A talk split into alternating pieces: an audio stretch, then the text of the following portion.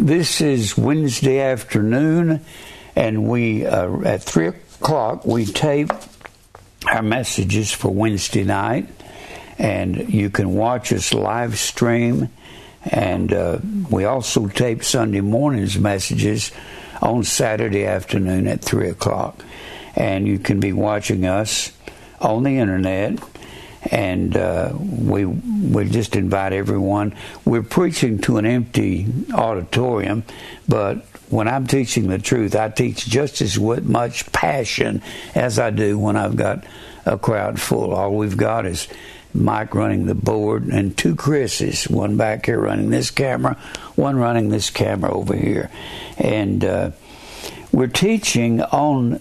This is part three of predestination prayer and the Sabbath. All these words are related to one another. Predestination is about God ordering everything, and God's will is being done. God's will. This is about God's will in everything. His will is being done. And prayer means to bow to that will, bow to the will of God. It does not mean to ask God for money or health or to make anybody well. Prayer, proseuchomai, P R O S E U C H O M A I, is a construction of pros, meaning toward or for, means for. It's our prefix pre. Uh, uh, excuse me, it's our prefix pro meaning for. Pre and pro are prefixes. Pro and pros are prefixes in the Greek. Pros means for or toward, and pro is our prefix pre, meaning before. So these are awfully close in spelling, but they one means before and pros means toward. Well, proseuchomai is a construction of pros means for or toward, and euche, E-U-C-H-E, and that means uh, that means to will or desire. It means to will or desire toward someone else's desires. So, so Proseuchomai means to will towards the will of God. That's what it means. And Jesus said, when we pray, we're to pray, Thy will be done. Even Jesus, when he was in the garden, in his last great prayer, he said, Father, if it be thy will, let this cup pass from me. Nevertheless, thy will be done. You don't pray, God, make my grandmother well of her cancer at 85 years old. Well, she's not going to be well at 85. You pray for the will of God, and God give her strength to go through that. You don't pray, God, give me a car, give me a house, I love you, amen. Be sure and let me make $50 an hour. That's not prayer, that's wishing. Now, people hate the doctrine of predestination, even though it's in the Bible. The word predestinate is not in the Bible. Predestinate is an English word the New Testament was written in Greek. And the Greek word, English only begun about 1100 years ago. Uh, the Greek, everybody in the world was speaking a form of the Greek language in the first century. That's because Alexander the Great, around 318 uh, BC, that's about the year he died. Around 332 was when he started ruling the Greek Empire. And he, during that time period, just during that 12 to 14 years, he gave us the Greek language. The Greek language, he gave us gave us the glossa, the glossa, which means foreign language, and he gave us the dialectos. And they had a different dialect of the common street language. The common language was called Koine. It means common. And in every city state that had different dialect of that Koine. Predestinate is the Greek, it's a street language. It's like uh, a dialect, like down in the South, they'll say uh, y'all, and then up north they'll say you guys, and over in Virginia they'll say you'nses. Well, that was the dialect like they spoke. Every little kid was speaking the Greek language at five years old in the first century. Well, predestinate is the word prohorizo in the Greek. That's it. The reason people hate predestination is because of the English word. They think it means God's predestined certain people to go to heaven and they can live the way they want to, whether a sinner or not. You can have a crook and you can have a thief and without repentance, and they think we believe these crooks and thieves, along with Billy Graham, gets to go to heaven. I don't even believe Billy Graham is going to heaven because he preached false doctrine. Now, that word, the word is prohorizo. It means to predetermine, pro, before, we said a while ago, pro was pre or before that God has predetermined certain people for the horizo. Now you say I didn't I never saw an H in the Greek. There's not. There's a diacritical mark that has an H sound. It's a breathing sound. Horizo. Well, later on, the Latins added an end to it. It means to predetermine for the horizon or for the light. Now, I've said this so many times, and I introduced predestination with this. There's a real simple, there's a real simple explanation of predestination. When the Bible says in Romans 3 10, 11, and 12, there is none righteous, no, not one. It's talking about among the Greeks, among the Gentiles, and the Jews. Nobody's righteous when they're sinners. Nobody. There's none good, and that there is none that seeketh after God. If nobody seeks God, nobody's going to come to Him and let Him come into their hearts. You can't let God come into your heart. You can't give your heart to Jesus. You can give Him your heart after you're born again by His will. Of His own will begat He us. And we're born, speaking of the new birth, we're born not of blood, nor of the will of the flesh, nor the will of man, but of God. So, God's will is being done. Predestinate is what God has to do. He has to pick a people out, birth them in the new birth, born again, by His will. When Jesus told Nicodemus, You must be born again. That word again is mentioned three times in the New Testament. Anothen. Anothen means from above. Well, if you have to be born from above, you have to be born by the will of God from heaven, by God's will. You don't have any goodness in you to birth yourself. I've written something here. I've written something. Let me read it to you. Could God have made every human with a pure heart that every living being would go to heaven in the garden? Could he have done that? Uh, since he is God, could he have come? Could he have done that? Will he do that to all believers in heaven?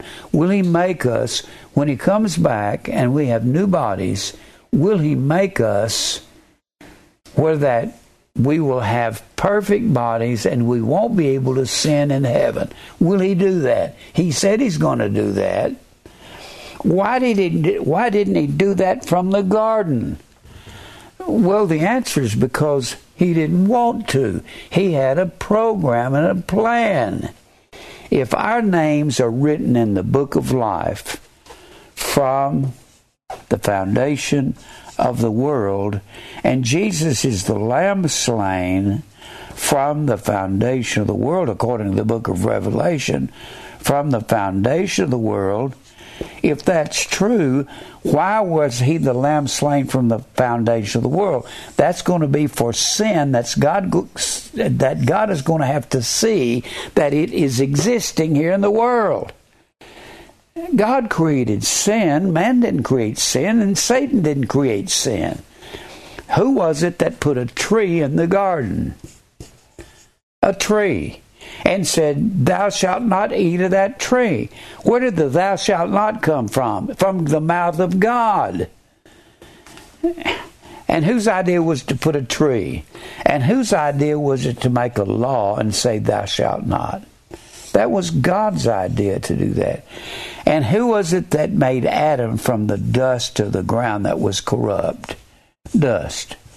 And who said to Adam, The day you eat, you will die? He didn't say, If you eat, you will eat, and then you will die.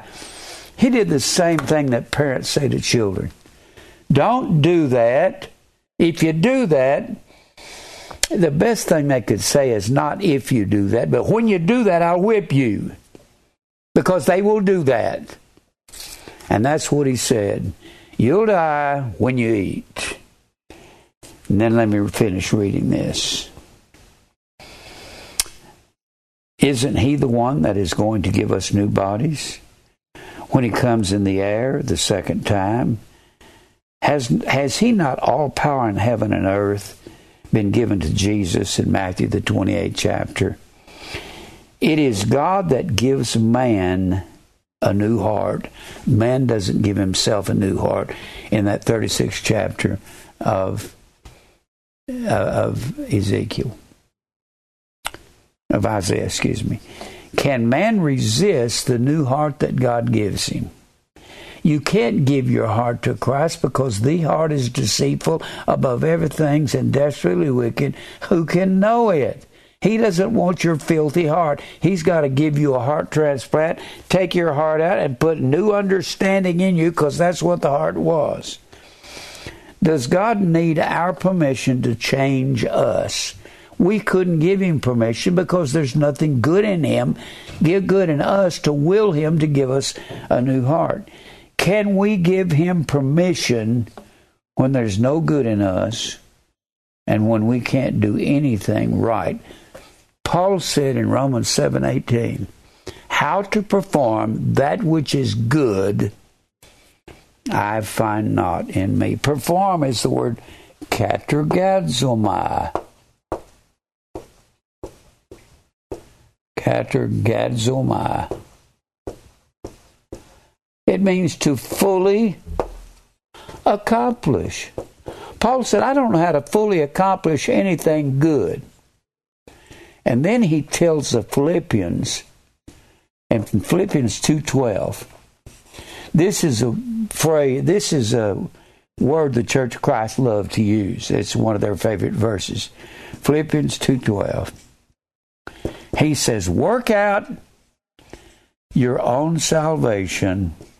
You work it out your way and I'll work it out mine. Only problem is that word work out is the word one word in the Greek Katergazomai, K A T E R G A Z O M A I. Paul is, and that is an imperative mood in the Greek in Philippians. Imperative mood is a command. But Paul said, I cannot katergazomai, I cannot perform. And then he commands the Philippians to perform, fully accomplish. But he says in 12 and 213, for it is God that worketh in you to will to do of his good pleasure. If you do perform it, work it out like he said, it will be God that causes you to do it. Now, let me finish reading this. How can a man be willing to believe God when he has nothing in himself with which to pursue God. There's none that seeketh after God. There's nothing good in him. There is none that doeth good. And then the scripture tells us over in Isaiah 64 Hath not the potter power of the clay of the same lump to make one vessel unto honor and another unto dishonor. He says that over in Romans 9 who kept the Gent- who kept the Gentiles in darkness for 4000 years who kept them from seeing from Adam unto Acts 2 or until Jesus who kept the Gentiles blind or in darkness or in prison. They were the spirits in prison. Prison, phulake, P H U L A K E, means the division of day and night or light and darkness. Light and dark. That's what prison means. So, who kept them in the dark all that time? God kept their eyes shut. Who blinded the eyes of the Jews when Jesus came into Jerusalem? And looked out over Jerusalem and said, If thou hadst known even thou in this thy day the things that belong to thy peace, but now you're blind. I'm blinding you. If God does the blinding He does the opening of the eyes, He's the only one that can make a man see or hear. The hearing ear and the seeing eye. The Lord has made even both of them people just don't believe the Bible because they think they've got 21st century reasoning. And 21st century reasoning, when it comes to God, it's the wrong kind of reasoning. God says, Your thoughts aren't my thoughts, and your ways aren't my ways. Can a man's will conceive himself? Can a man cause his own birth? a baby that's never been born, can you tell them how to be born? Billy Graham wrote a book, How to Be Born Again. Uh, well, can you tell a man that's dead in his sin he doesn't have ears to hear and he doesn't have eyes to see? Here's how you can be born. And he's not even a being, he's not a spiritual being. How can he hear? He can't. The scripture says, Of his own will beget us." that we were not born of the will of man. It's not by your will that you're birthed a new birth. It's by the will of God in John 1.13. Jesus said in John 6.39, I came not to do mine own will, but the will of him that sent me. This reminds me of Genesis, the first chapter. I've put this on the board so many times. I believe Genesis, the first chapter, is a picture of God's elect. Do you have to have faith? Yes, you have to have faith. Do you have to believe God? Yes. But when you don't believe in predestination, you're not believing God. For whom he did foreknow, he didn't say what he did foreknow, he said whom. That is a pronoun. It's the word hous, H O U S. There's no H's, there's the diacritical mark, but it's pronounced hous, and it's masculine gender, singular. So this is a person that God foreknew, prognosko. Prognosko means to know or know, gnosko, intimately beforehand. Before the world began, He has chosen us in Him before the foundation of the world that we should be holy. He didn't choose us just to be in heaven, He chose us to be holy. Hagios. H A G I O S. Hagios. Hagios means pure or single. When you make something single, make it one substance, you put it in a fire and you burn out all the impurities. One substance. Well, that's the fire that we go through. Think it not strange concerning the fiery trial which is to try you, as though some strange thing happened to you. Strange, kenizo, X E N I Z O, comes from the word kazinos, X E N O S, which is the word stranger. It means an occasional guest. The fiery trial is not an occasional guest. It's what makes you holy and makes you pure and gets rid of self, the outer man.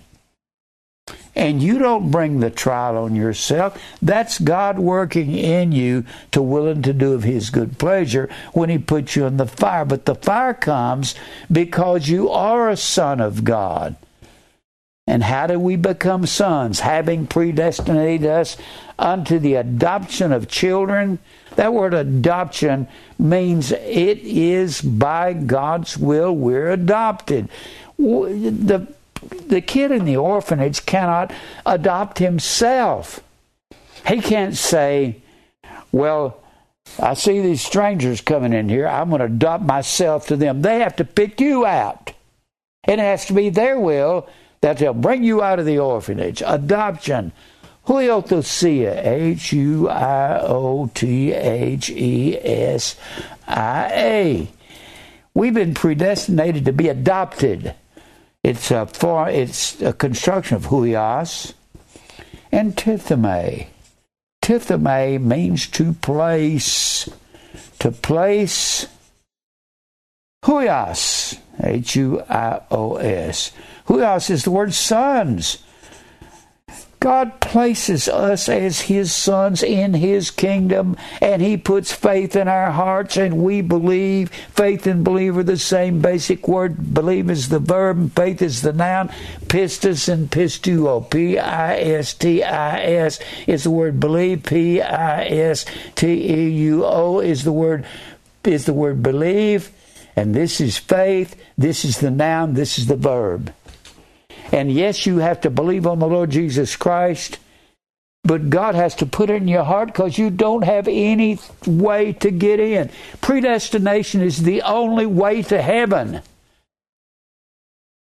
And when God predestines you, He will put the faith and the belief in you, and you will go through the fire and the trials. And He doesn't do that for everybody. The vessels of wrath that are fitted to destruction, they have no Christ in them whatsoever. You say, well, how can God send them people to hell on purpose? That's His business. I've got a paper here that I wrote and actually just put a whole bunch of verses together on it. Everything that is happening is the will of God. Everything. And in Ecclesiastes 3:14 I know that whatsoever God doeth, it shall be forever. Forever is not our word forever. That word forever, olam. Olam means it always has been, it always will be. Has something along the same meaning as where did God start? Who created God? He's always been here. And His will always will be and nothing can be added or subtracted from his will. Nothing can be put to it, nor anything taken from it. And God doeth it that men should fear before him. God's doing everything.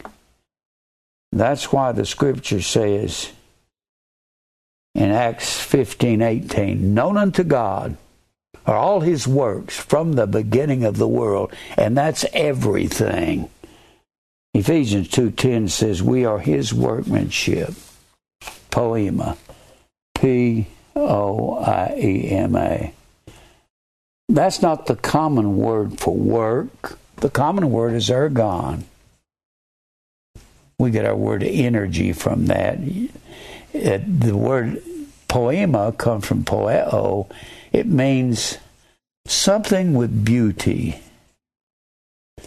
We are his workmanship. We are his tapestry. We're his mosaic, created in Christ Jesus unto good works, which God hath before ordained. Pro, it, pro, E T O I M A Z O.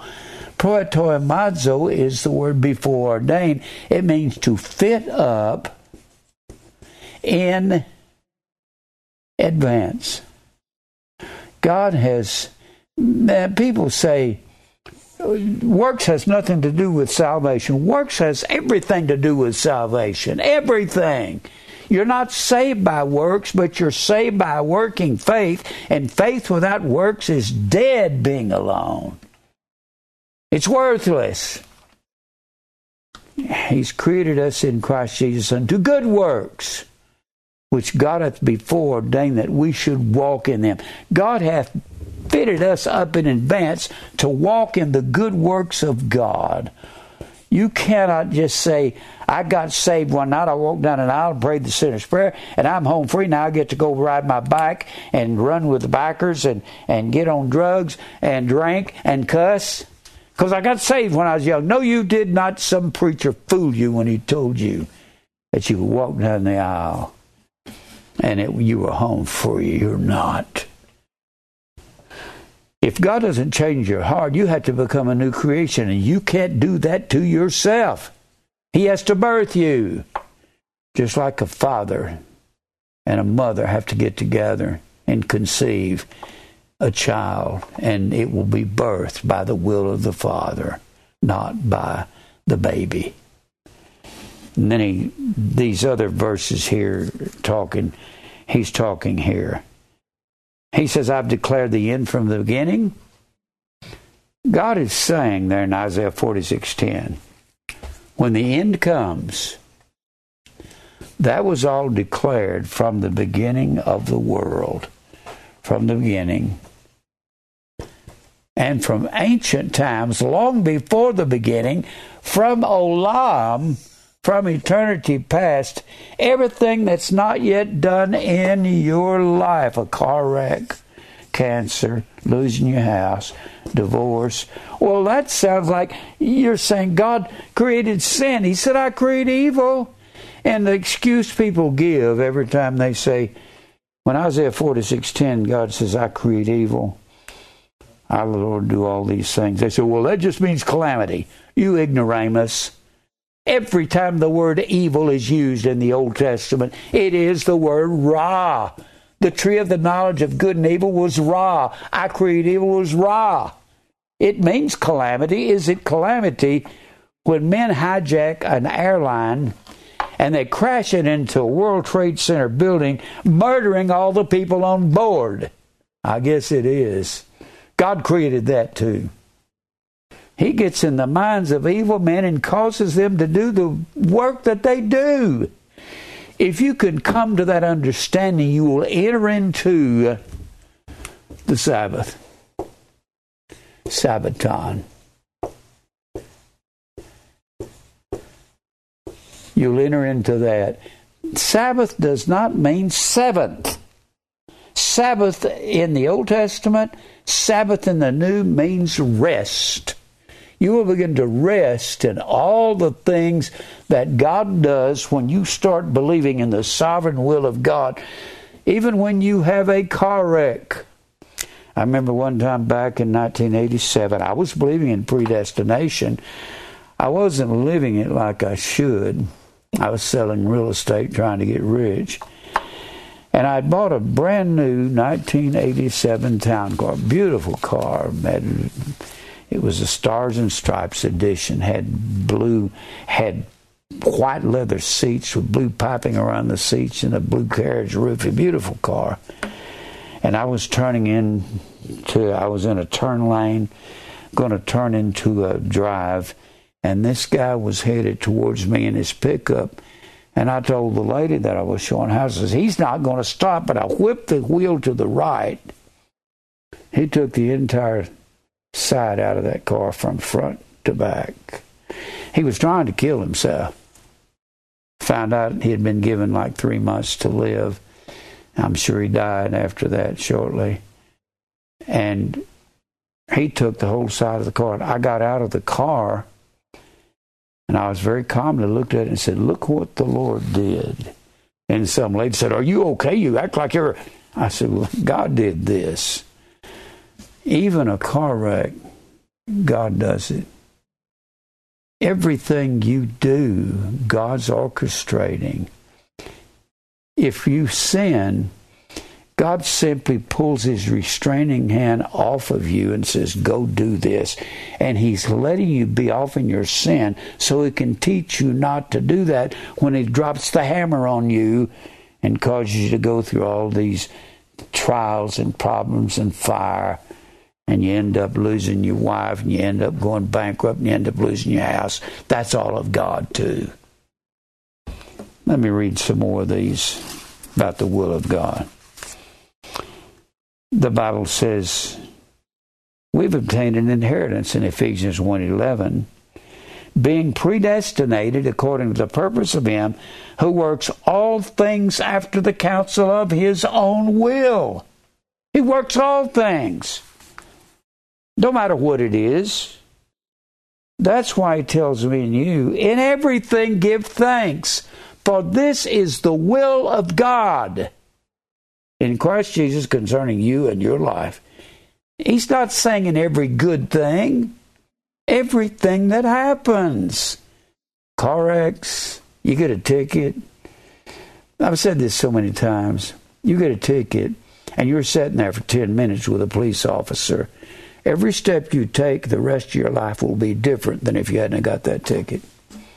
You'll get home at a different time you may find the urge to go to the bathroom at that point. Whereas if you'd have drove on into the house, you might have gone in the kitchen, fixed yourself a sandwich, and then went to the bathroom later.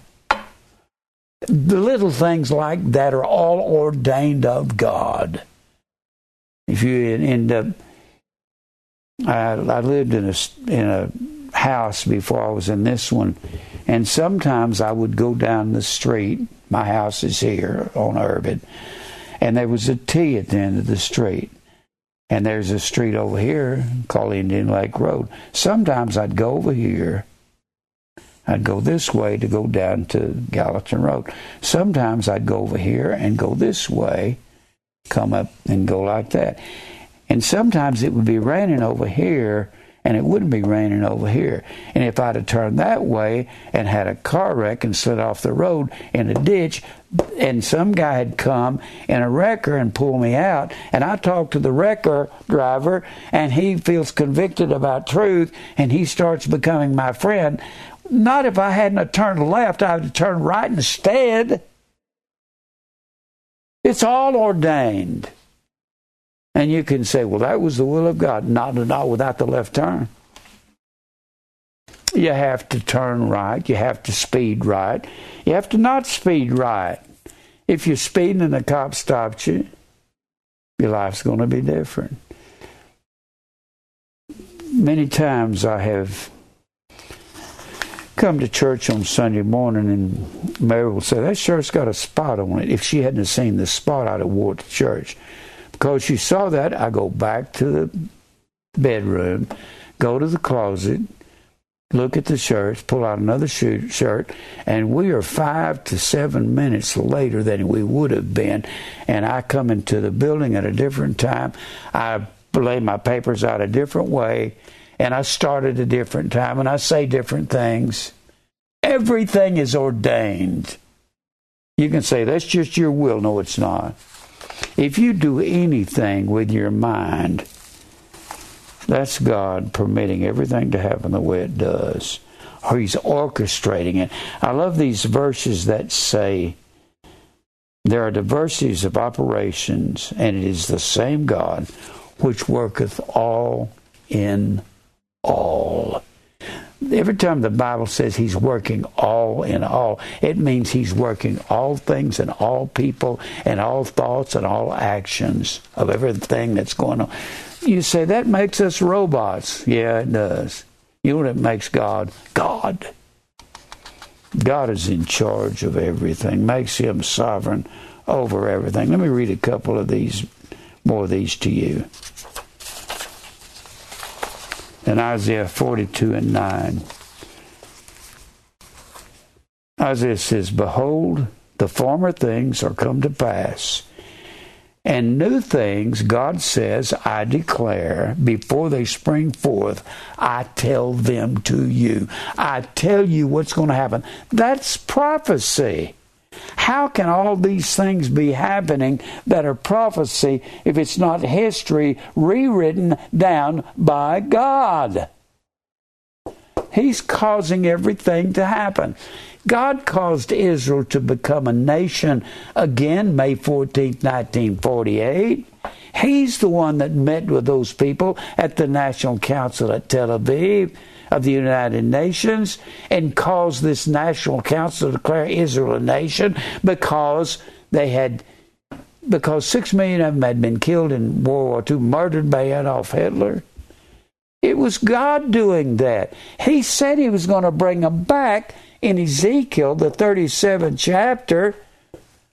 And that was somewhere in the neighborhood of 597, 96 BC. Before Christ, Ezekiel 37 says, at the end of time, how can this happen without God being sovereign in it? At the end of time, take one stick for Joseph the stick of Ephraim.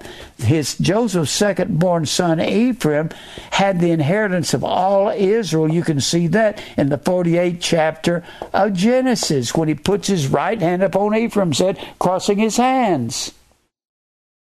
And he said, Take one stick for Ephraim, the stick of Joseph, and take one stick for Judah, and they'll become one in my hand. They became one nation May 14, 1948.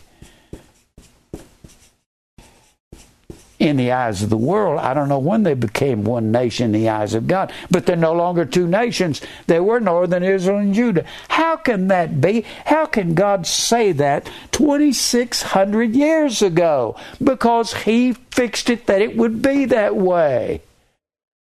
How can you even believe in prophecy and not know that God ordained it all?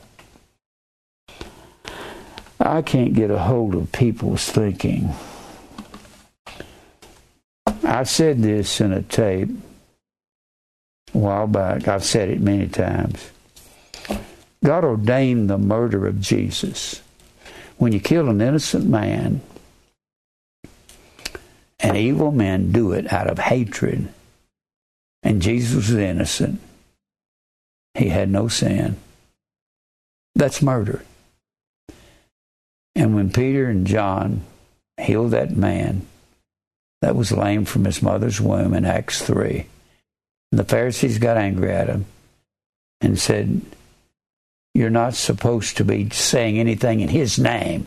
They hated Jesus just 50 days before uh, Pentecost, at Passover. They killed Jesus and they hated him. And they told James and John, if you speak in this name anymore, we're going to beat you. So they go back to the other apostles and they begin to pray in the name of Jesus. And they said, Pilate was there that day, and Herod was there. And the Gentile soldiers were there, piercing his side, the Romans.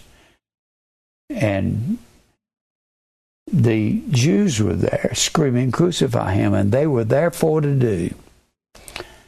They were there that day when they killed Jesus, when they murdered him. They were therefore to do whatsoever thy hand and thy counsel, talking to the Lord in prayer, determined before to be done.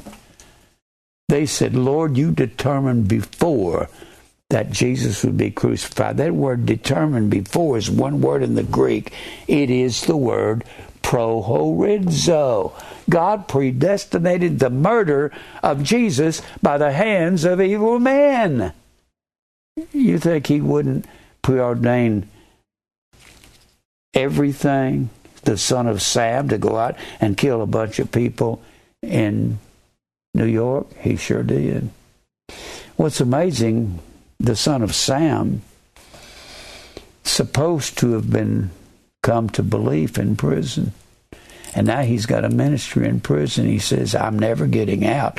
This is not a this is not a jailhouse conversion. He said, I'm never coming out. I've got 480 years to go. He said, This is not a jailhouse conversion. what's really amazing, he went out and killed people, and those people, if they were not believers, they'll go to hell. And him being a believer, he'll go to heaven to be with the Lord. And you say, that don't make sense to me. I'm not going to forgive him. I know that you'll probably go to hell if you have no forgiveness in you. Now, let me give you a couple other things. God says, I make peace and create evil. I create Ra. I, the Lord, do all these things. Isaiah 45 and 7. Ephesians 1 22 and 23. God hath put all things under his feet, speaking of Jesus, and gave him to be head over all things. That means every good and evil thing, every good and evil man to the church, which is his body, the fullness of him that filleth all in all. Filleth, plurao, means to complete everything all in all. Ephesians 4 and 6. There's one God and Father of all, who is above all, and through all, and in you all. He must have been from the south, right? I guess. And then in Ephesians 5:20, we're to give thanks always for all things unto God and the Father in the name of our Lord Jesus Christ. Give him thanks in everything, the bad and the good, because all the bad works together for our good. In Colossians 1:17, he is before all things, and by him all things consist. All things are held together. Everything in the universe, this earth, your body, your car, your house, your life, everything you can see is made up of atoms. An atom has a nucleus. That's the center of an atom.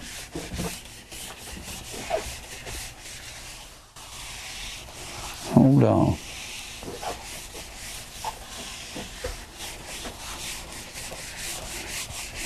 Atom. Everything's made up of atoms. One atom connecting to another atom makes a molecule. Everything is made up of that. That's what God sees when He sees everything. You got a nucleus, you got neutrons, and they have no charge, no charge. And you got protons. Protons in the middle of an atom have a positive charge. We'll make it this way positive or a plus. That's just like you have on a battery, you have two poles, and on the top it'll have a plus and a minus. The minus is the negative charge, and the plus is the positive charge. Then they've got these these electrons in an orbit around them, and you got several, depending on what kind of an element it is, you got several several orbits, and the outer orbit is called a valence. V a l e n c e v a l e n c e valence. The valence in every electron has a negative charge, a minus. So that pushes the electron inward, and the proton, proton pushes outward a positive charge, and that's what holds these things together. When Christ comes back and everything melts with a fervent heat, all he has to do is take these positive and negative charges off these protons and electrons, and everything will poof it'll dissipate. There won't be nothing anymore except those of us who live eternally for Him in heaven, and those vessels of wrath that are fitted to destruction will be, abide in hell. I won't say exist. Exist means to be, and that is that is a being that they're not going to be. Now, so by Him all things are held together.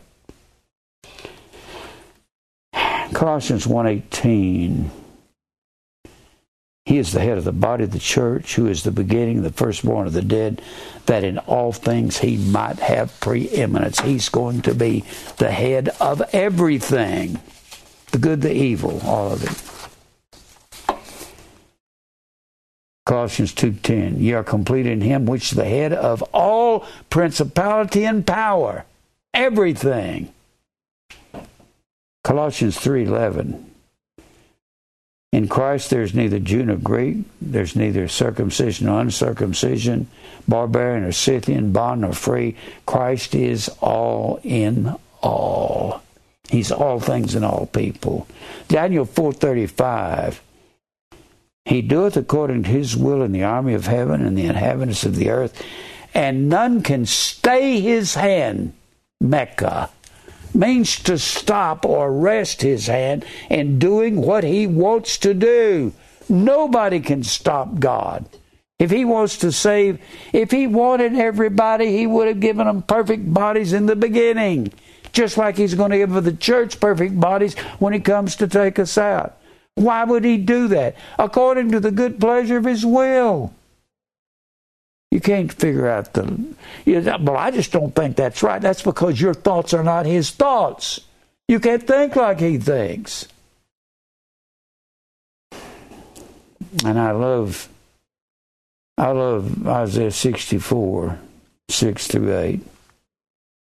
We're all as an unclean thing. All our righteousness are as filthy rags. We all do fade as a leaf, and our iniquities, like the wind, have taken us away. In verse 7, that's verse 6. Verse 7 is fantastic. There is none that calleth upon thy name. The Bible says nobody who's dead in sin calls on God. How shall they call on him in whom they've not believed? Romans 10 14. 10 13 says, Whosoever shall call upon the name of the Lord shall be saved. But you can't call until you believe. There's none that calleth upon thy name that stirreth up himself to take hold of thee, God. Stirreth up is the word U W R. It means to wake oneself from the dead. We were dead in trespasses and sin, and He has quickened Z O O P O I E O. He has made us alive. Zoo, we go to a zoo to see living animals. The word is actually zoon. It comes from zoo. We get the word zoo from that. It means to make alive. He makes us alive when we're dead. There's none that calls upon his name that wakes himself from the dead. You can't pray the sinner's prayer and wake yourself from the dead. God has to. I try to say this, and boy, this is hard to get over to people. How can you go to heaven when you're dead in sin? You can't.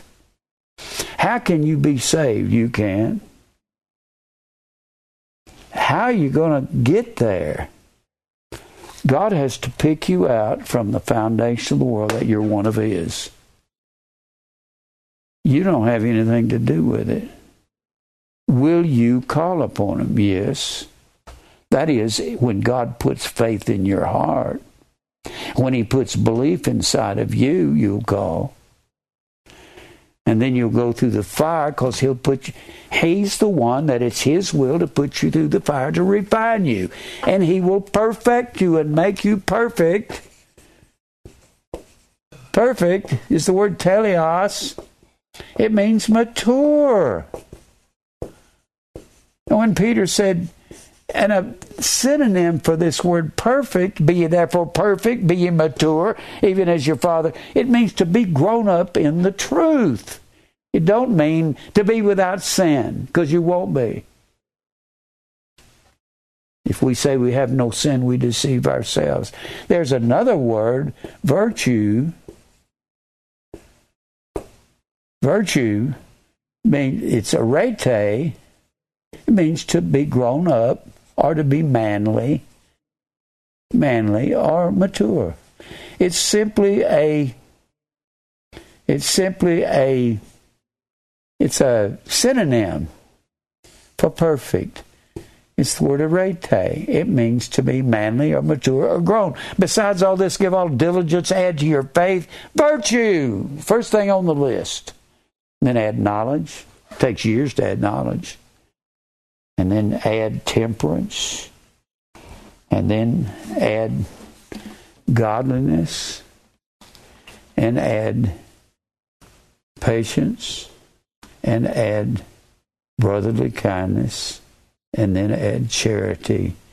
And charity is agape, and that's walking in the commandments of God. And add is not an invitation. It's an imperative command, epichoregeo. A P I C H O R E G E O. It means to superimpose upon your life. That sounds doesn't sound like add, does it? Add epi superimpose, cover your life with koros ago. Ago means to lead. Koros is a circular dance. It means a dance leader. It's our word choreography. And here's seven steps to your choreography. Starts with grow up, virtue. That's not something you do. That's something God commands in you, and He will do it in you. It'll be God that works in you to will and to do of his good pleasure. And I like that next verse 8, Isaiah 64. But, O Lord, thou art our Father. We are the clay. Can clay tell the potter what to do? Hath not the potter power over the clay of the same lump to make one vessel unto honor, Jacob, and another to dishonor, Esau? The lump was the womb of their mother, Rebekah.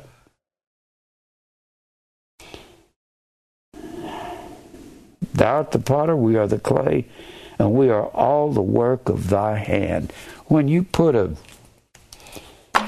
big blob of clay on a potter's wheel, you pump it with your foot and it spins around and around. You put water on your hand and you shape it, you make it the the what it's supposed to be. And when it when it gets a flaw in it, you have to pound it back to just a lump and start over again. And that's what God has to do to us. And can this clay say to the potter, Why hast thou made me thus? Or, What is the work of thy hands? We can't say that to God. And then I love this in Daniel. Three times God says this in Daniel 4, 17, 25, and 32. And he says it in Daniel 4:17. He says he puts a word in here one time, but he says it three times so it that word that he doesn't put in the other two applies to the other two. That's called precedent. This matter is by the decree of the watchers and the demand by the word of the holy ones to the intent that the living may know that the Most High ruleth in the kingdom of man. God is ruling in America. And he puts the man in charge that he wants there. And that man has a title. God ruleth in the kingdom of man, and giveth it to whomsoever he will, and setteth up over it the basest of men. Basest is the word shafal.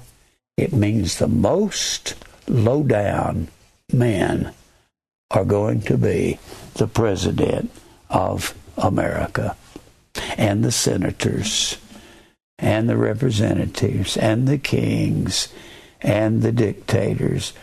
The most low down men are in charge, and God places them there. And he says the same thing again in verse 25. The Most High ruleth in the kingdom of man and giveth it to whomsoever he will. But he doesn't say, and he places over at the bases of men there. And he says the same thing in verse 32. And Most High ruleth in the kingdom of men and giveth it to whomsoever he will. But he places the most low down men at the top of the ladder in politics, in when you're popular in the world, you're an enemy of God. James 4 and 4. You adulterers and adulterers is not talking about literal adultery. Don't you know that friendship of the world is enmity against God? And whoever will be a friend of the world and get the vote is the enemy of God? If you're real popular, if you're a popular singer, you got big hit records, you're God's enemy. Because you've got a lot of people liking you. I have never heard one of these big superstars. I've never heard uh, any superstar country singer talk about a daily cross, debt to self, self denial, being hated by the world. You can't be a superstar and be hated by the world. If you're loved by the world, you're God's enemy. You are hostile to God. You're at enmity against God. Ekthra, you're hostile. If you're wanting ekthra, you're hostile. Friendship with the world is enmity. It's hostile to God. If everybody votes for you on American Idol, you're hostile to God. If you get famous as a business person, you're hostile to God because you're not telling them the truth. You don't get on your job and tell people you have to have a daily cross. The word I like more than anything else when I apply it to famous people is reproach. I love that word. I love the meaning of it. Blessed are ye when men shall reproach you. O N E I D I Z O. That word reproach means infamous. You're only blessed not when you're famous, when you're infamous. When you're infamous. That's the opposite of famous, when the world hates you. And they'll hate you for telling them Christmas is pagan. It's Roman Catholicism. It's Christ's Mass. It was against the law to celebrate Christmas 300 years ago in America. They're going to hate you for that. They're going to hate you when you tell them Easter is Ishtar. It's mentioned one time in the Bible, and the translators got it wrong in Acts 12. They translated the word Pascha to Easter only one time.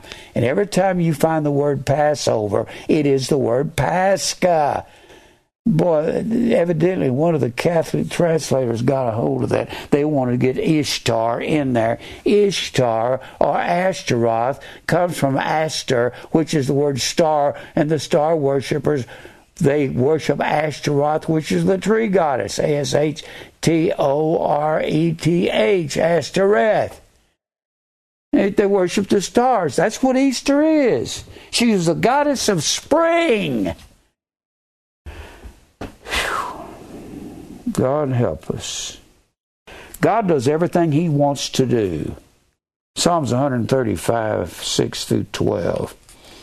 Whatsoever the Lord pleased, nobody is stopping the hand of God. Satan, Mecca, is, is not Mecca, stopping, arresting God in what he wants to do. If he wanted to save everybody, do you think God is smart enough to know how to put truth in every man's mind if he wanted them? He's got vessels of wrath fitted to destruction, and the Bible calls them in 2 Peter 3:12 these as natural brute beasts are made to be taken and destroyed.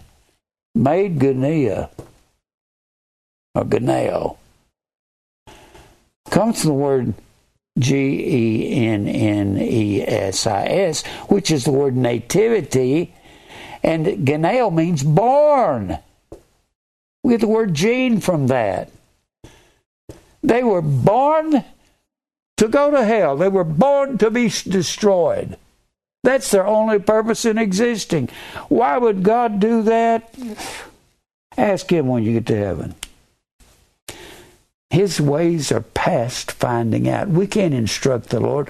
Who hath known the mind of the Lord that he may instruct him and tell him? You can't just send somebody else, one just pick them out to go to hell. Yes, he says, yes, I can. I really believe the Bible when it says that God did all these things. I'm going to try to get Sabbath. Sabbath is when you rest in everything that God's doing, good and evil. When you come to that, I'll be 81 this Saturday. And at 81 years old, I've learned to believe this. I preached this for years without it registering in my heart. It's in my heart now. I know I don't have much longer to live six, seven, maybe 10 years. I don't really want to be 99 years old and not be able to stand up or get around. I will, I could be dead in the next three, four years. You say you sound like you're being pitiful. I'm not being pitiful. I look forward to going to be with the Lord. I have a desire to be with Christ, which is better than this insane world I'm in. I'm giving you verses out of a King James Bible. People say, I just don't believe that. That's because you don't believe God. That's your problem. God doesn't think like we think. I've said this so many times. Who made hell? Huh? Why did God make hell? Satan didn't make hell. But the hell is prepared for the devil and his angels. You got to remember, angel is the word angelos, A G G E L O S. It means messenger. It was made for Satan and his messengers, everyone who preaches desire for self or the flesh. That's Satan's messengers. And now, whatever God pleased is what he did in heaven and earth and in all the deep places. He causeth vapors, this is Psalms 135. He causes vapors to ascend from the ends of the earth. He makes lightnings for rain. He says, The lightnings belong to me, and I instruct them where to strike. Strike here. God's doing everything. If there's a bug crawling across the parking lot out there, God's got him crawling. I don't believe anything anything, anything is out of the power of God. Nothing. Oh, you think because you can get in your car and go out of here and turn left, left, that you got free will. But you get on down the road and you run into a car, or a car runs into you, say, This is the will of God, not without that left turn. God is orchestrating it all. I don't care if we are robots. Just think of what it makes God. We are like puppets on God's string. He's just moving us the way He wills. One of us said we are God's toys. He causes vapors to send from the ends of the earth. He makes lightnings for the rain. He makes lightning. He bringeth the wind out of his treasuries. God killed the firstborn of Egypt. He killed all of those babies and some grown men who were firstborn. Every firstborn died that didn't have the blood over the doorpost. Pharaoh's son died. God sent tokens and wonders in the midst of Egypt upon Pharaoh and upon all his servants. He smote great nations and slew mighty kings. He killed Sihon, the king of the Amorites, and Og, the king of Bashan, and all the kingdoms of Canaan. God killed them and gave the land for an inheritance, inherited unto Israel, his people. He chose Israel out of all the people, not because they were the greatest of nations, because they were smallest. You find that in Deuteronomy, the seventh chapter. And one of my favorite set of verses is in the 37th, 38th chapter of Job. It tells you what God does. 38. 37 said, His lightnings go to the ends of the earth. They belong to Him. He possesses them. When they strike, it's because He tells them to strike. If it's killing somebody or setting a building on fire, the Bible says he thundereth with his voice of excellency.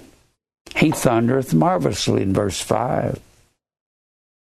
He seal up the hand of every man. He stops any hand from moving that moves. The beasts go in their dens and remain in their places. And out of the south comes the whirlwind, and that belongs to God. Tornadoes are God's. Cold out of the north. When when a we call them northers in Texas. When a norther hit Texas, it could be 75 degrees in the morning and 15 degrees that night. It hit just like that. God said, That's me, that's mine. And cold comes out of the north by the breath of God. Frost is given. The word isn't frost like we call frost, it means ice. When people die in an ice storm or a snowstorm, God said, I killed them. I kill, I make alive, I wound, I heal. It's appointed unto man once to die, and after this, the judgment. When they die, it's an appointed time, apokeimai. K E I M I. Kivai means to lay something out like a track. Apo means to set off that time. It's appointed unto man. Everybody's got an appointment with death, and you can't live one second past that or die one second before it.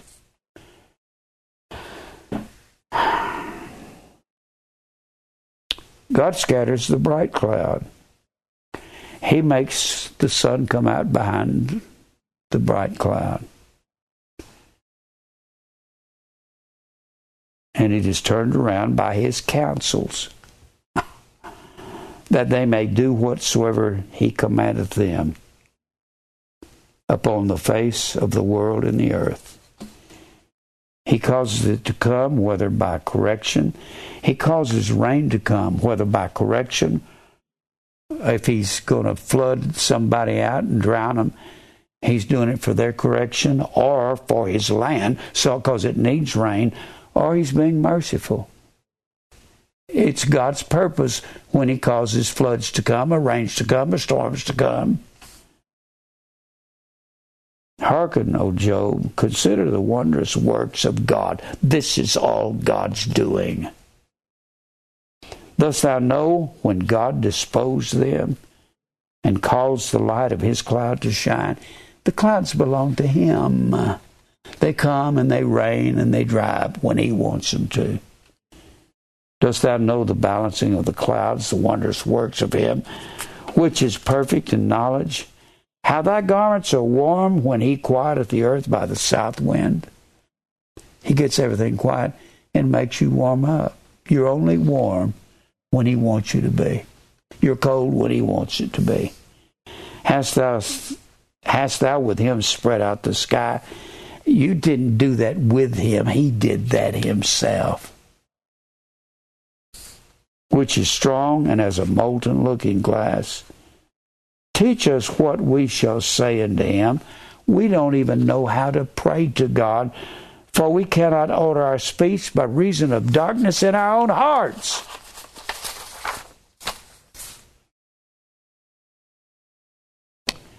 He tells Job, Have you entered into the treasures of the snow? And I, in Job 38, 22 and 23, I have done that. Hast thou seen the treasures of hail? I did that too, if it hails or it snows. Which I have reserved. I've reserved the snow and the hail for when I want it to fall. against the time of trouble, against the day of battle and war.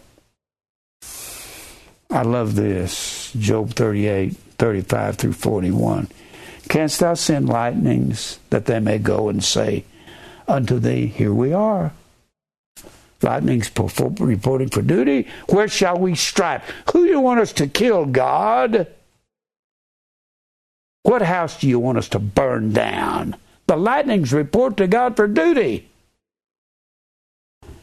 Who hath put wisdom in the inward parts, or who hath given understanding to the heart? If a man understands, that's me. That's what God says. Who can number the clouds in wisdom? Who can stay the bottles of heaven? Who can stop the rain? Ah, I think that was an old song, wasn't it? God.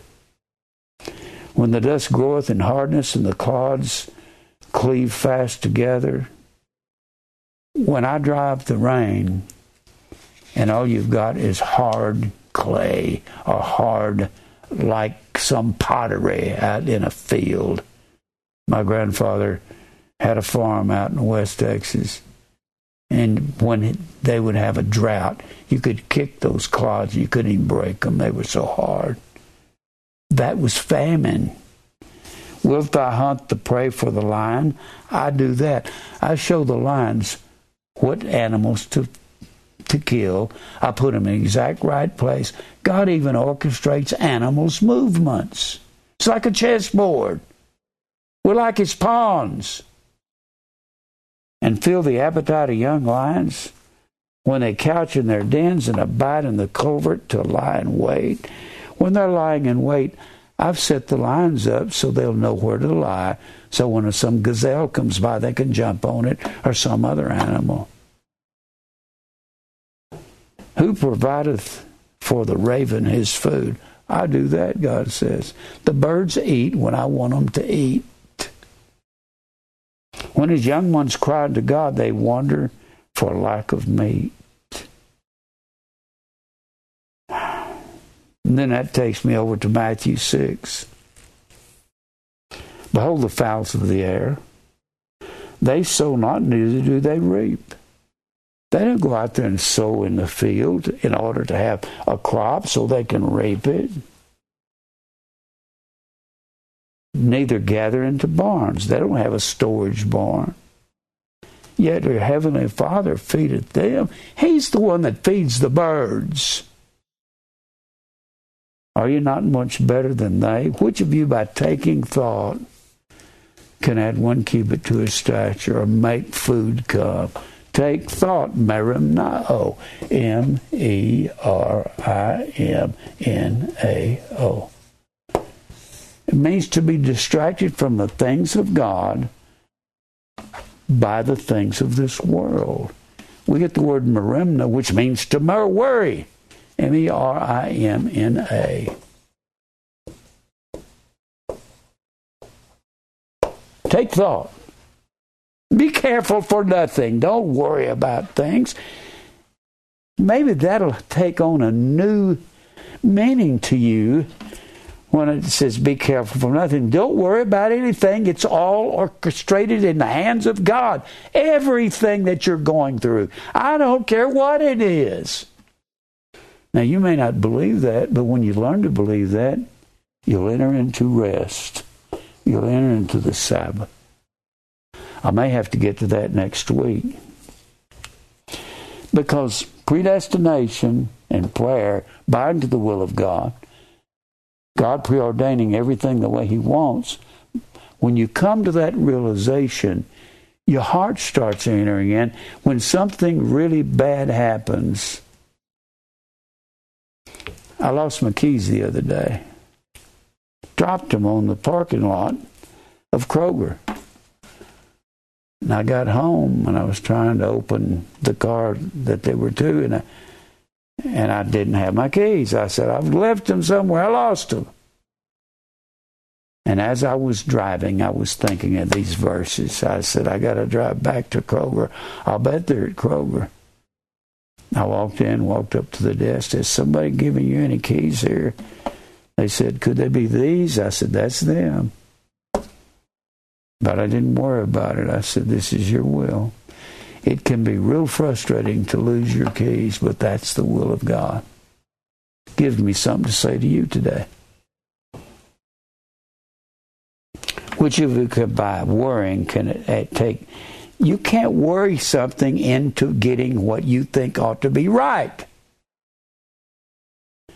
Which of you, by taking thought, can add one cubit to his stature? I've said this so many times.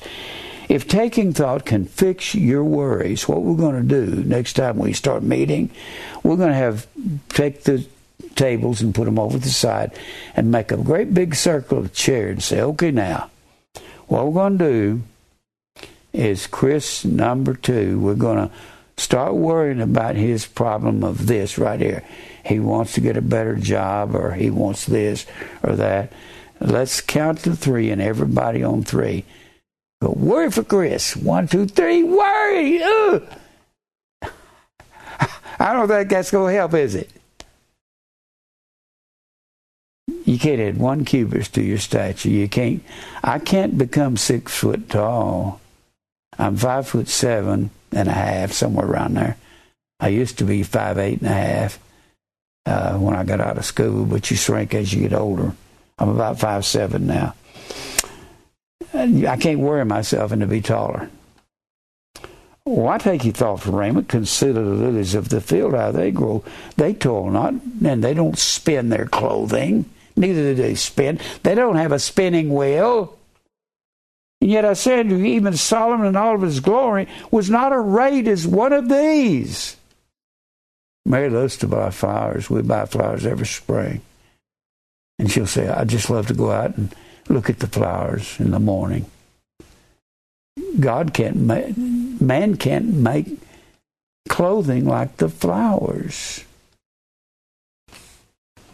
If God will so clothe the grass of the field, which today is tomorrow's cast in the oven, shall he not much more clothe you, O ye of little faith? And then he says, then he says, Seek the kingdom of God and his righteousness, righteousness, and all these things, food and clothing, will be added unto you. In Matthew 10 29, the very hairs of your head are numbered. Here's one, two, three, four. God's got them numbered. He knows when one falls out. Fear not, therefore. You're more valuable than the sparrows. And it goes on and on. How much time do I have, Mike? 17. Let me start introducing you to this spiritual Sabbath. We're in a spiritual Sabbath. There's a set of scriptures. There is a noun and a verb form or an action of the noun.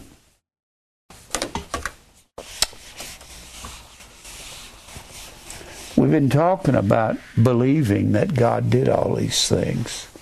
It's belief. When you begin to believe God, how do you get out?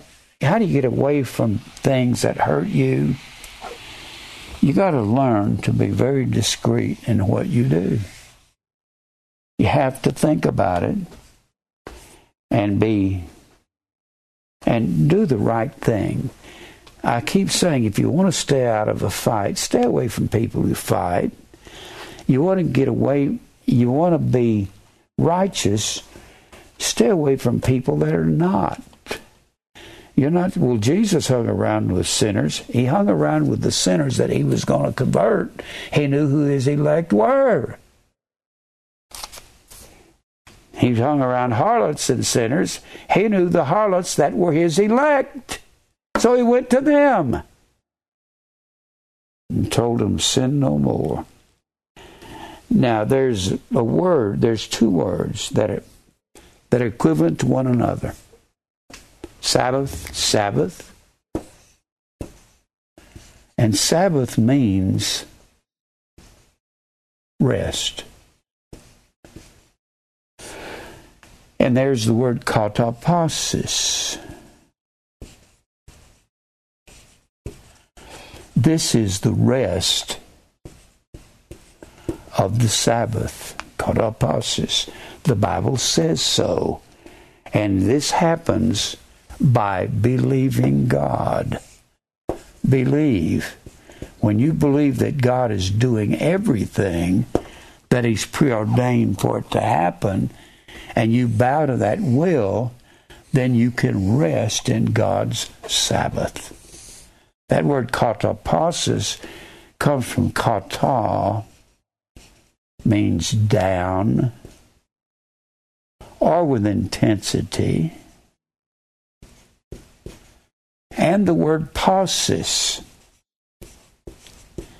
Pausis, believe it or not, is our word P A U S E. Pause. It's the word pause. It means to settle down. We got two grandsons, and when they come over to the house, Eric brings them over Christopher's 13 and Jonathan's 11 or 12. And they'll get rowdy and Mary will say, Kotoposis, settle down. She likes that word. She uses that often. She liable to be with the crowd. She'll say, Kotoposis. That means to rest. It comes from the word pausis, or P A U S I S, which means to cease. Anytime you find the word cease in the New Testament, it means to rest or cease or to cease work. A man that stops his own work, he does the work of God. The Bible says that you have to understand that all the rituals of the Old Testament, when the Bible says, remember the Sabbath day to keep it holy, the word holy is Kodesh, Q A D A S H. Kadash means to keep it pure. But you have to remember that all the rituals of the Old Testament were blotted out. So all the rituals of the Sabbath are no longer rituals. The Bible says in Colossians 2:14, blotting out, blotting out the handwriting of ordinances, dogma, it means the rituals. There's two handwritings. There's one on tables of stone. That's what's blotted out. And there's one on fleshy tables of the heart. That's over in Deuteronomy 9 and several other places. And then in in in uh, 2 Corinthians 3, the third chapter, the law is now written on our hearts. You'll also find that in Hebrews, the, the eighth chapter. God's written it in our hearts. Hebrews, the 10th chapter, written in our hearts, and several other places. One of these handwritings has been blotted out, blotting out the handwriting of ordinances, took it out of the way, nailing it to his cross. That is very significant. Anytime they want to do with one contract, the law comes in two parts it comes in the spirit and the letter. And the letter, the letter killeth, spirit gives life. That's in the third chapter and several other places of Second Corinthians. Letter kills. The spirit is the spiritual. We're in a spiritual Sabbath now, and that's where we rest in Christ. it's going to take me quite a while to go through this because I got to go to the Old Testament. I'll get as far as I can and I'll come back and review it with you. When you realize that God is doing everything, He's preordained everything to happen that is happening.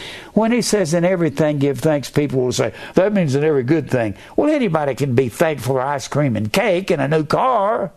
Anybody. The hard thing is to be thankful when something bad happens. So this is the will of God. Thank you, Lord, for giving me this fever. Thank you for giving me this cold, this flu. You slowed me down and stopped me. God has stopped me. I, I was so proud. I wanted to preach every service. My messages, they're not messages like a preacher, they're lessons. Greek lessons, Hebrew lessons, culture, customs, idioms, metaphors, fears of speech. God has given me I had two heart attacks. I had one in 2002, open heart surgery, triple bypass. And once you have that surgery, my cardiologist said, if you take these this statin drug, they're miracle drugs. He even said, I believe one day they'll get to a place where heart disease will be a thing of the past. And I take my statin drug every night. And I had a minor heart attack last year, March the 2nd, last year, and a little over a year ago. And he said, You've got to cut back on some of the stress. When I teach with all this information, while I'm doing this, I'm just wound up and I feel it inside. And uh, must be adrenaline or something. But when I get through this and I walk away in an hour and a half, I am collapsing. I can't hardly hold my head up. And uh, so I, uh, he said I needed to back up on something. I couldn't hardly get through a full day of preaching. It was just, I was, time I'd preach Wednesday night, I couldn't hardly stand up till Wednesday. And uh, so I quit preaching on Sunday night. Well, I preach on Sunday morning, and I put out more information, one lesson most preachers will put out in 30 years. In fact, uh, most preachers never put out any information. And uh, so I quit teaching on Sunday night. When we go to meeting again, I, we meet on Sunday morning at 11, Wednesday night at 7. That's why I'm teaching on Saturday afternoon at 3 and Wednesday afternoon at 3 to play that night because of the coronavirus. Now, so I've learned not to worry about anything. I don't mix with people that can get me in trouble. I don't do things that can get me in trouble. Since I've gotten old, I've learned that the way you stay out of trouble is stay away from trouble. That's the way you stay out of it. Stay away from people that'll get you into it. You can't be in the music business. There's that's nothing but trouble. You get around cussing and drinking and yeah, but I don't cuss and I don't drink. The Bible says, have no fellowship with unfruitful works of darkness, but rather rebuke them. You can't fellowship with people that are, you can call yourself a Christian country singer. There's no such thing. You're putting your approval, if you listen to any of other doctrine and you put your approval on it, you're partaker of it, even if you don't do it. If you stand in the middle of a room and somebody's cussing, you don't say, hey, watch it. I usually say, if somebody says a cuss word, I say, wait a minute, I recognize that word. Let me see. Hell, yes, that's hell. Yes, I recognize that. Uh, I think there was a rich man in Luke 16. Uh, he died, and in hell he lifted up his eyes. That's right. I know that word. Bring me another one of those words when you get through. I've done that to people that go, look at me with eyes big, going, What? Any word you say that's a cuss word, you can bring it out of the Bible. You can find it in the Bible, all of them, even the F word. I had a, I told a guy one time in a gym, he said, Is S in the Bible? He was trying to get me. He was a big muscular guy. I said, That's a good word. Let me tell you, yes, I believe I remember that. Paul said in Galatians, the third chapter, he said, I was a Pharisee of the Pharisee. And he said, My father was a Pharisee. I was circumcised the eighth day of Israel. And he said, I had all these accolades and I count them all but dung. That's the word skubalon. That's the word you're looking for. That's a good word. And he went, uh, uh, he didn't know what to say to me. And every time he saw me after that, he'd walk by me and say, Hey, Jim. I'd say, Hey, Eric, how you doing? I didn't have to say, Don't cuss. I'm not going to get far in this. What I'm going to do is wait. Am I out of time? Five minutes. Five minutes. I'm going to go into Hebrews, the third chapter, and show you that this word rest that's the rest of the Sabbath. And the Bible says the only reason we don't rest is because of unbelief. You don't believe everything that's going on is of God. If you stress and you take thought for your life, that's A P I S T I S. Remember, pistis is the word faith. The alpha privative negates the word. It means no faith. If you have a get a ticket and that stresses you out, say I can't pay for that. You know what that's going to do? Teach you not to speed. If you get reckless and you have a car wreck, and that'll be the will of God, that's going to teach you something. It's going to teach you not to drive reckless. If you get around people and they give you a hard time, you're going to learn not to get around those kind of people. That's my whole life now. My family thinks it's terrible because I can't hang around them. I don't have anything against you. You want to live for Christ and live righteous and godly and holy. And you start calling for some hard lines in your life, I'll come around you. My family thinks I have forsaken them and swore off of them. My little brother told one of my family members, Jimmy, he's disinherited me.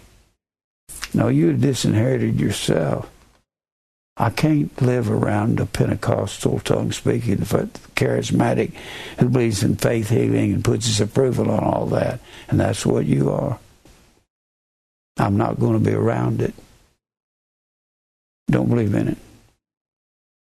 I'm not the man I used to be. My family, one, my older brother said, I wish Jimmy had come back on and be the way he used to be. Pride's dead now. But I couldn't be the way I used to be. God has changed me through the years. If I went to see my family, I'd have to introduce myself.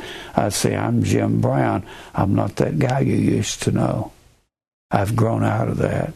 I've grown out of gospel music. I believe most of it's heathenism. I've grown out of everything I used to do. I wouldn't even record the songs that I once recorded. I won't get up there and put on the dog and make it look like I'm really great. I won't do that anymore. So if I've changed in order for you to be around me, you got to change. That's the way it works. I'm not mad at nobody. I'm accepting the fact that God has made these people this way, even my family members that don't want to believe these truths. I'm not going to be around people that bother me and upset me. Just not going to. I don't stress now anymore about anything ever. If something happens, I say, This is the will of God. Let me see what I can do to rectify it. And if I can't, if I can't find my keys, I'll have new keys made. Mary's got a set, and I'll have her have a set made. That's what you do. Life has to become, it becomes easier when you believe God, then you begin to rest. But they couldn't enter into God's rest because of unbelief. Talking about the people coming out of the wilderness. It makes life, it doesn't make life, all it makes life is tolerable. You can tolerate it when you rest in everything. Thank God for resting. Am I just about out, Mike? Yeah. 25 seconds. Okay, well, let's go to the Lord in prayer. Lord, thank you for truth. I hope this lesson can teach people to rest, that you're doing it all. We can sit and argue with it and get when we argue and get frustrated, that means we're not resting. We're not entering into the Sabbath. Thank you for your truth. Fight our battles. We don't want to fight nobody no more, no time. If there's a battle to be fought, vengeance belongs to you. You said vengeance is mine. I'll do the repaying. You don't have to pay anybody back. Thank you for that. Help us in everything that we do. Guide us, lead us, Jerry Lake family. And Lord, you know what we need to do to cause this ministry to grow. You cause it to grow. Cause it to continue, Lord. You didn't start it to stop it. We've had a lot of enemies that try to stop it. Thank you for everything you do. We ask all this in Christ's name. Amen.